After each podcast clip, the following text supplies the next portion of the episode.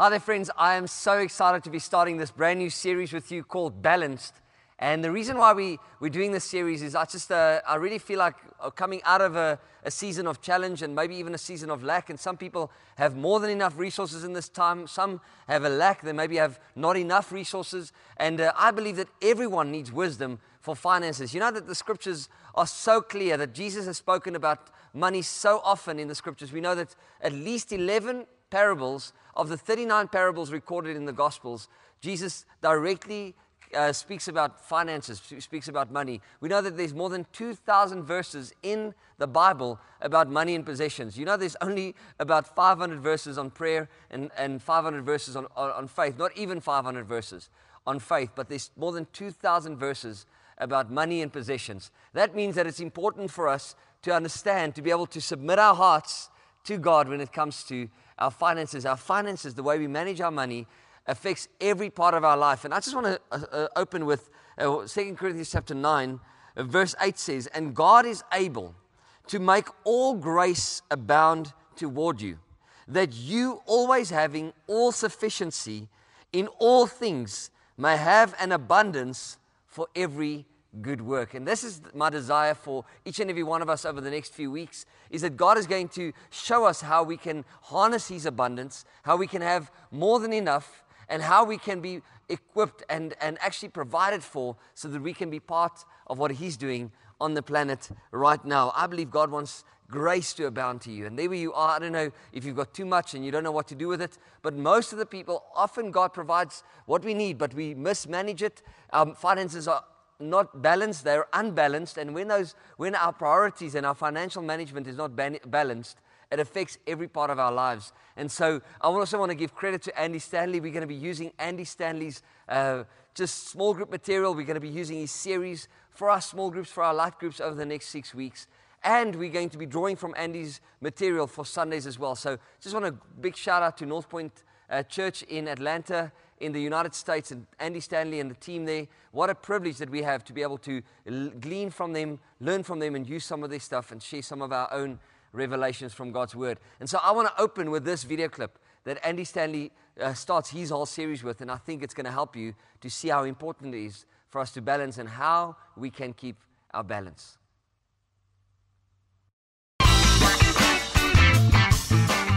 Well, today we're beginning a brand new series, and we're talking about you ready for this? Balance.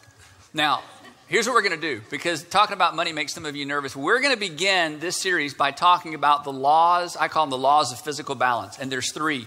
And if you understand the laws of physical balance, it's going to be much easier for you to think properly in terms of financial balance. So if you don't come back and you don't like anything else you hear and you're not really not into the God and the church thing, if you'll remember these three things and begin to weave your financial thinking through these three um, laws, it will help you tremendously. The first, the first law of balance is called, I call it the reference point. That whenever you're balancing something, you have to have a proper reference point.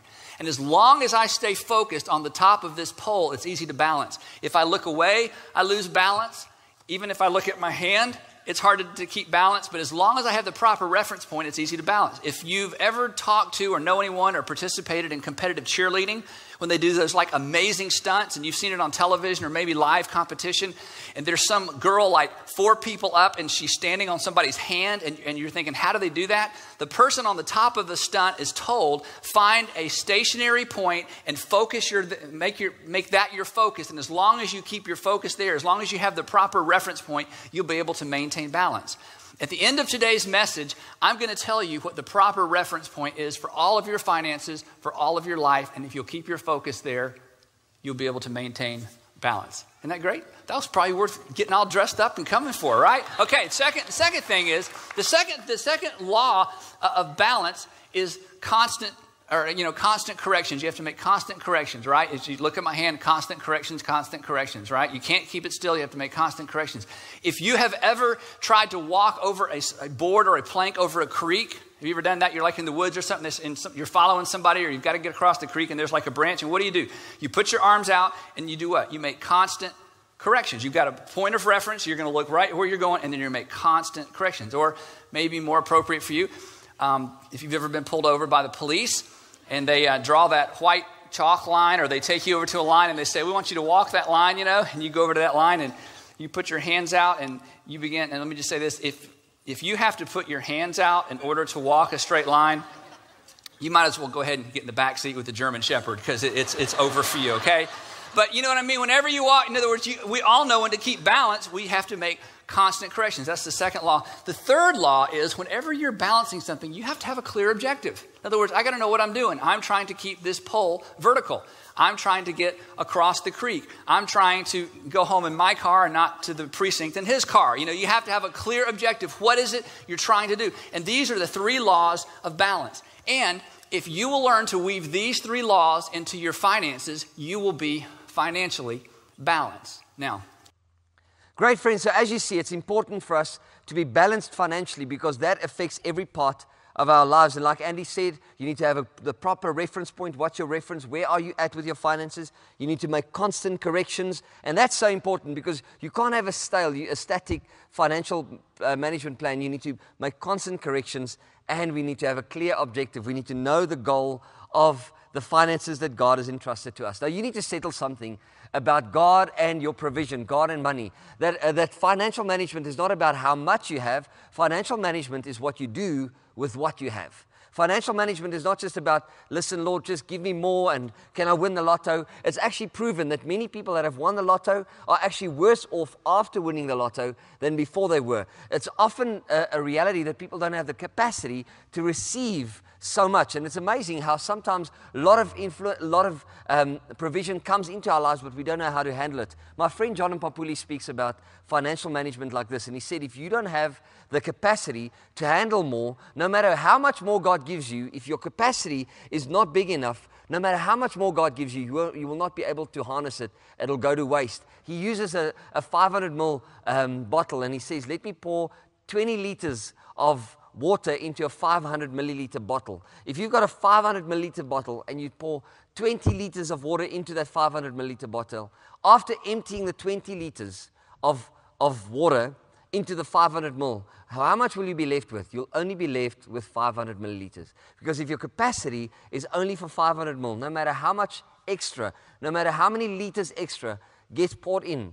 it's, it's, it's 40 times more than what, what you had. No matter how much extra gets poured in, what your capacity is determines what you'll have left over. And that's what happens with finances. I'm trusting over the next six weeks that God's going to enlarge our capacity, enlarge our capacity to receive from Him, enlarge our capacity to steward His finances well, enlarge our capacity in order to be the blessing that He wants us to be. And I believe that God is the God of abundance. I believe God is the God that provides for us, that there's no shortage in God. And so uh, you need to settle something right at the beginning is that God saved you, God loves you, and like Jesus said, he actually said this in Luke 11. He said, Our Father in heaven, how much more will our Father in heaven not give good gifts to us who ask him? He is a loving Father, He's a gracious Father, and He loves providing for His children. He's not the God of just, just enough.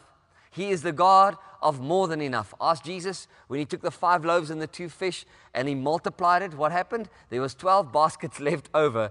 And even though 5,000 men and their wives and their children ate, God provided the same with the, with the 4,000 people. There were baskets full left over. And so, what I found was, I found that part of your salvation is healing, part of your salvation is freedom from sin. That is huge, eternal salvation.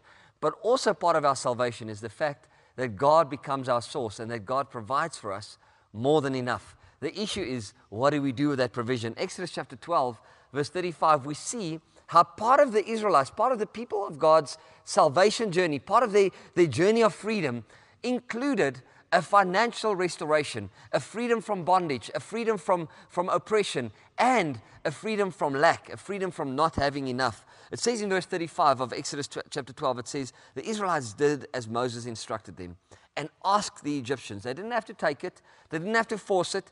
God made it available to them. They just had to take hold of it. It says, For articles of silver, gold, and for clothing. Another translation would say, For fine linen.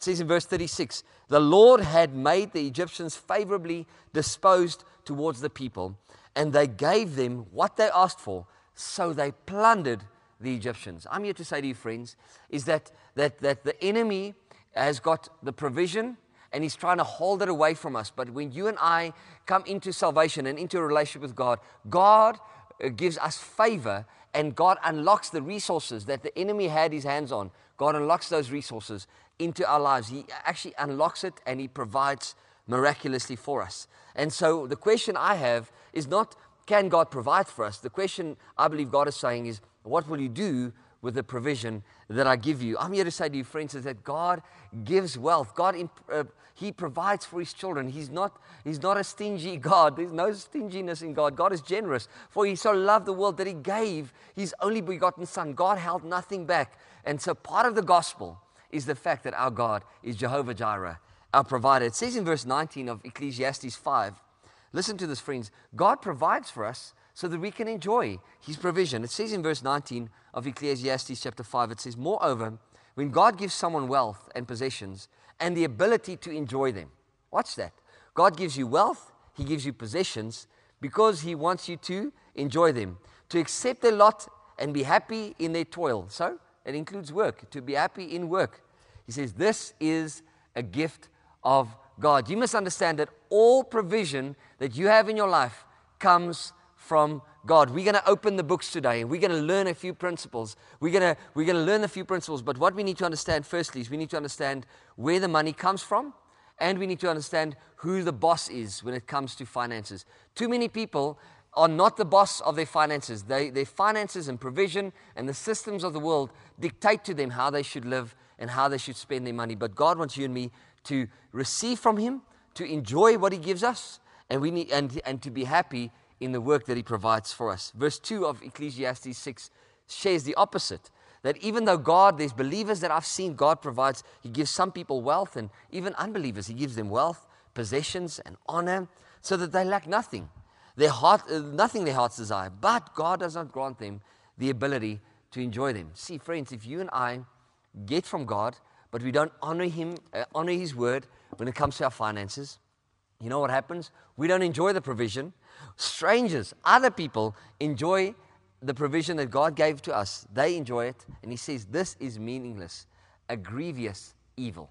Now, I don't know how you want to live. Do you want to live your life where you enjoy the blessing of God, you enjoy the provision of God, and you're walking in the gift of God? Or do you want to live your life in a form of grievous evil where God has provided for you, but you can never enjoy your, your provision. I've seen so many people, sometimes extremely wealthy, sometimes having so much, but they never get the chance to enjoy it. They don't have a relationship with their children. They're not able to, they don't have relationships with their wives or husbands. They don't have relationships with their parents. And they, they've got holiday homes that they can never go to because they're always having to work. They've got cars that they can never drive because they never have time for that. They've got holidays that they can go to or they can there's so many things. I've, i remember seeing this amazingly expensive yacht at uh, the, the waterfront in Cape Town once.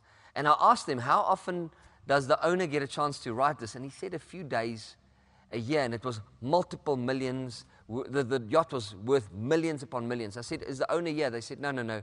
The owner's not here right now. This is just the crew. And we are maintaining it. This guy's paying for a whole crew to look after his yacht. And he's only got use of it a few days a year. I believe that finances have a few principles, and if you, if you try and violate, the, violate those principles, you will not enjoy the blessing and the gift of the provision that God unlocked in your life. So there's a few things that I learned from Andy Stanley, and I want to share that with you. Firstly, finances follow the law of harvest, not the law of Pinocchio. they follow the law of harvest, not the law of Pinocchio. See, many people think that with finances, you can do whatever you want, you can spend whatever you want, you can swipe that credit card, you can go into overdraft, you can buy the extra car, get a balloon payment, make a little bit of a stupid decision, and don't worry, it's Pinocchio. It's not going to, it's not going to come back to you. No, the truth be told is, with finances, what you sow, you're going to reap later. The decisions you make today, you're going to live in the fruit of them to, tomorrow, and it'll be later, and it'll probably be greater because a harvest is often bigger than the seed sown. And so it's not going to lie, friends. If you and I make decisions today, if you and I uh, choose to buy cars today that we can't necessarily afford, if we choose to go into debt, if we choose to, to, to, to pay for things today that, that, that, that we were unwise with, we're going to pay for it later. Some people only pay for it in a year's time, others still pay for it in 10 years' time. Many people cannot send their children for, it cannot give their children an education because they are too proud to downscale their house or downscale their car. Some people, they, they never get to a place where they can actually say, listen, we're able to take some time off. Why? Because they've got to work. Some people never get an opportunity to be able to, to they become a burden on others later on because they were not able to put away when, for the days that they are unable to work. And what happens is it's because of small little decisions that was made today, and now you're paying the price for it later. That's the first thing. Finances will not follow uh, the law of Pinocchio, it'll follow the law of the harvest. Secondly, finances do not allow, uh, follow a fairness doctrine. We all think, no, finance is all about being fair. It's, it's, the Bible actually says the rich get richer and the poor often get poorer.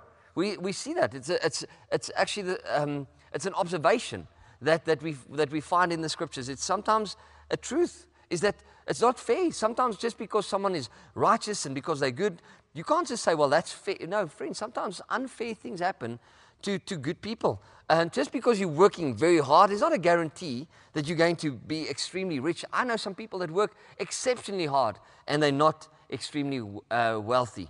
Um, I, I, think that just like this is you cannot, you, you, it's not always fair. It doesn't show on your balance, uh, balance sheet. Um, and you can say it's not fair and it's true. It's not fair. But I, have learned this. I've learned that even with socialism, I've learned with communism, is that if you try to make things fair, you realize that it doesn't work because we don't want fair, we want freedom and we want justice. I believe that if, if you want it fair, someone else must take responsibility for your financial well being. And actually, the Bible teaches that you and I, under God, we are responsible for our financial well being. And we need to learn how to, how to live within our means. And I, mean, it's amazing. It's, it's, uh, it's old uh, Dave Ramsey usually say, says this. He says you learn, need to learn how to act your wage, act your wage, live within what God provides for you. And I believe that even as we are seeking to have balance in our, in our, in our finances, balance in the financial management, I believe what we need is we need to be able to bring our hearts to God, know that God is the giver of everything, that we are stewards of God's amazing provision, and that we can trust Him. And I believe that when you're not balanced financially, it's actually an indication of your character. Because unbalanced, uh, unbalanced financial life often shows that you do not have self control. If you are heavily in debt, or maybe all you're doing the whole time is, is you're focusing on saving, or only sp- focusing on spending, or only focusing on giving. Oh, Mark, did you say uh, I mustn't only focus on giving out. This, this series is not about getting people to give more. This series is about us getting, be, becoming biblical and, and fearing God and trusting God and honoring God with our finances. This is not just honoring God with a part of our finances, but honoring God with all of our finances.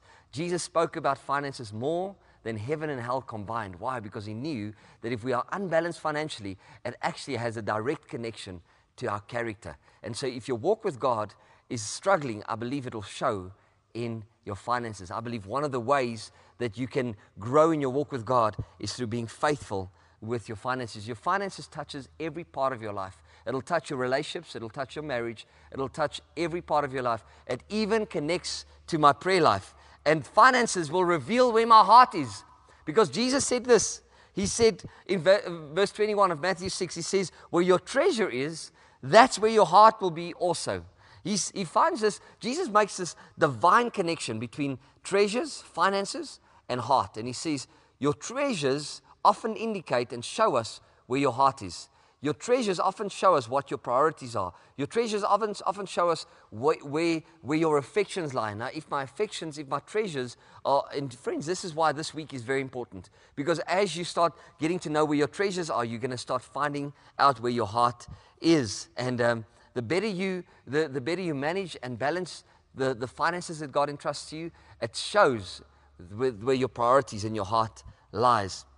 And also, what I found was, I found that many people say to me, Mark, I really want to be used by God. I want to be a powerful uh, woman of God, or I want to be able to raise my kids in the fear of God. I, I, want to be able to minister, preach God's word powerfully. I want to be, I want to go to the nations. I want to make a difference. I want to lead. I want to build the kingdom. I'm like, yes, well done. You know where you can start? Start by managing the little bit of money that God gives you, managing that well. Start by balancing your finances. In Luke chapter 16, verse 11, it says, So if you have not been trustworthy, can you say trustworthy? I know you're at home. Can you say trustworthy? He says, If you have not been trustworthy in handling worldly wealth, who will trust you with true riches? Watch this. He's saying, Jesus is connecting true riches. And if you look at the context, he's talking about eternal riches. And what are eternal riches? Our understanding from the scriptures eternal riches are the souls of men. It's, it's ministry, it's what, what lasts forever. It's, it's that kingdom that, that, that, that never fades. It's, it's ministering the word of God, the life of God, the love of God. That's eternal riches. Now, many people say, Why doesn't God trust me with great eternal riches? I'm here to say to you, friends, you need to be faithful and trustworthy with worldly wealth, with temporary riches. And then God's going to be able to open up. I believe the more faithful we are with our finances, the more faithful we'll be in the kingdom of God. And so that sounds like it sounds crazy, but that is a test. It's a test worth passing. It's a test that you and I can engage with. Every single time we spend money, we can say, Lord, I want to honor you, I want to trust you, and I want to be faithful. I want to be trustworthy with these, this little bit. I mean, temporary money, it says here today, gone tomorrow. God's saying, I'm giving you a chance. I'm giving you a chance to grow. I'm giving you a chance to grow in your dependence on my spirit. I'm giving you a chance to grow in the fruit of the spirit love, patience, uh, kindness, gentleness, uh, uh, uh self control. Some of the fruit of the spirit God wants you and me to grow in. Uh, you know, it's amazing for me. And uh, that, that, that, that, that your finances will also show uh, just look at your spending and it will show where your heart is. And um, Luke chapter 16, verse 13 says, No one can serve two masters. Either you will hate the one and love the other, or you'll be devoted to one and despise the other. You cannot serve both God and money. Now, a better translation actually would say you cannot serve both God and mammon, because mammon is the spirit that often accompanies money. Mammon it, it, it contends for your heart. He doesn't say you cannot serve both God and the devil. He actually says you cannot serve both God and money because mammon and money go together. Now, think about this. He says you cannot serve both God and mammon. Why? Because mammon is this love for money. Uh, and, and, and Paul actually writes to Timothy and he says, The love of money is the root of all evil. Money is not the root of all evil. Money is an opportunity to be faithful. Money is an opportunity to, to, to be trustworthy with temporary things so that I can grow in my trustworthiness with eternal things. Money is a gift, money is an opportunity. But the love of money will destroy you. Why? Because what we do is if we love money, you know what we end up doing? We end up using God to get money. We're using God so that we can worship money. We want to worship uh, money by using God. God, will you please provide for me because I, I worship money, I worship status, I worship comfort, I worship provision. And if you worship that, you'll end up using God. You will not love God, you'll despise God, you'll use God to get money. Some people, even with the prosperity gospel, they've used God to get money. That means God's not your God, but money is your God. Mammon, this spirit is in control in your life. And so actually, God says, no, no, no. There's nothing wrong with money. You must just understand the purpose of money. Money should be used to glorify God. Money should be used so that we can worship God. And I'm going to touch on this in the series, but it's so powerful for me because what the Israelites ended up doing is they ended up using the very provision, the gold, the earrings, the, the, the provision, the blessing of God, the prosperity of God. They started using that and they ended up making a golden calf for themselves. They worshiped their, their very provision, their prosperity. No, God never ever wants you and me to worship prosperity. I want to ask you, friends, where's your heart? Because where your treasure is, your heart will be also. Andy Stanley said, he said, just, uh, Jesus never asked for money. You know, Jesus is not interested in getting your money. Jesus never asked for money. His goal, uh, his goal was not to get it, but it was to keep it from getting us. I'll say that again. Jesus never asked for money. His goal was not to get it, get money from us. His goal was to keep money from getting us. Why? Because he wants us to live free from the love of money so that we can worship him with all our lives. I want to ask you today. Andy Stanley is going to talk about this in our small groups as well, in our light groups. Andy Stanley says this, and I, I think this is what you need to do. Do this week, do yourself a favor, go and spy on your money. Go and spy on your spending. Go and look. Go and track what you're spending money on. And as you track your spending, you're going to be able to see where your heart is. You're going to be able to see everything. If you go, if you just spend, if you spend a, a, a small amount on a coffee, or maybe you spend some money at a grocery store, maybe you put fuel in your car, every single thing that you spend, just track it, just record your spending, and you'll be able to see where your money's going. And today I want to ask you, just where you are at. Maybe you're far from God and you just decided to watch this and you do not have a relationship with Jesus. Today I want to say this is that Jesus Christ died on the cross so that you and I can experience Him close, so that we can experience His abundance, not only financially, but at every level of our lives, so that we can be free from sin, free from shame, free from guilt, free from the curse. And if you are far from God, today is your day of salvation. But if you're close to God, friends, today is an opportunity for you to say, Lord, I want to see the correct purpose of money. I want to open the books. I want to see where my treasures are so that I can actually realize where my heart is. I want to see that if I can grow in faithfulness with my finances, I can be more balanced in my finances. I'll actually grow in being more balanced and faithful in my walk with God and in my life. And so, my prayer for you today is that you'll grow in your balance financially. Please don't miss out on this weekly time. And if you can connect with us in person, please connect with us. We love you. I want to pray for you. Jesus, I speak your blessing, your favor. I speak faith over every man and woman. I pray in this finance series that we will grow in faith to know that you are Jehovah Jireh, our provider. And Lord, that you will show us, give us tools, give us handles, give us wisdom on how to steward the finances that you trust us with. In Jesus' name.